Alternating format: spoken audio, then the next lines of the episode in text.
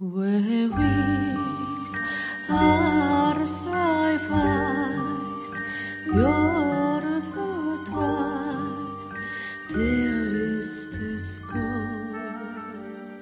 ぼ日刊怪談山猫便第66夜今夜ご紹介するのは赤鬼というお話です。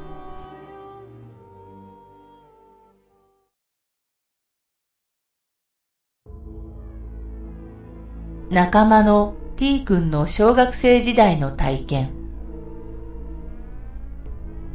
こんな話信じますか？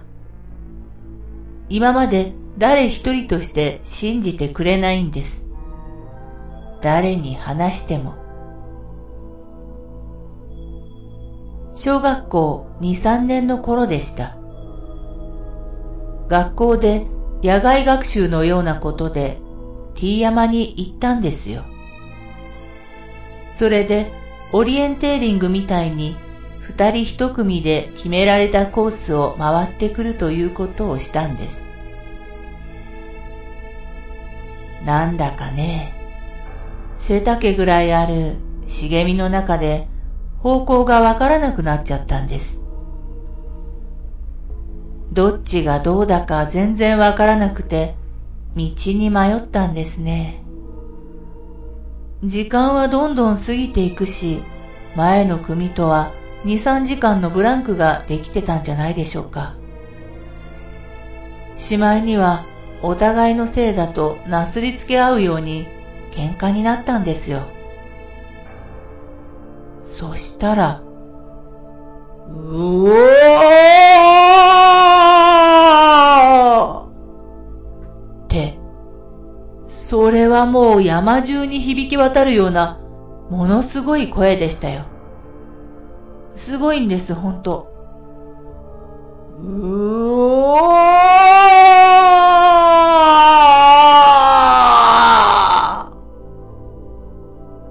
なんだ？と思いましたよ。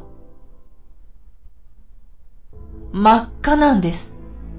全身真っ赤でした。真っ赤で、ものすごい大きな男が、すごい顔で走ってきました。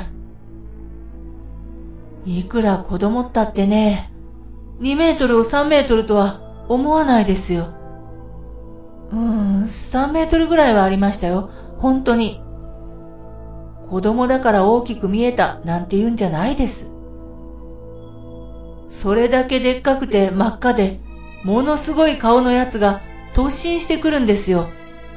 僕たちの方に。立ちすくんじゃって動けないでいるとね、L 字に曲がっていきました。僕たちのすぐ前を。叫びながら、ドドドドドドドドドって、ものすごい速さで。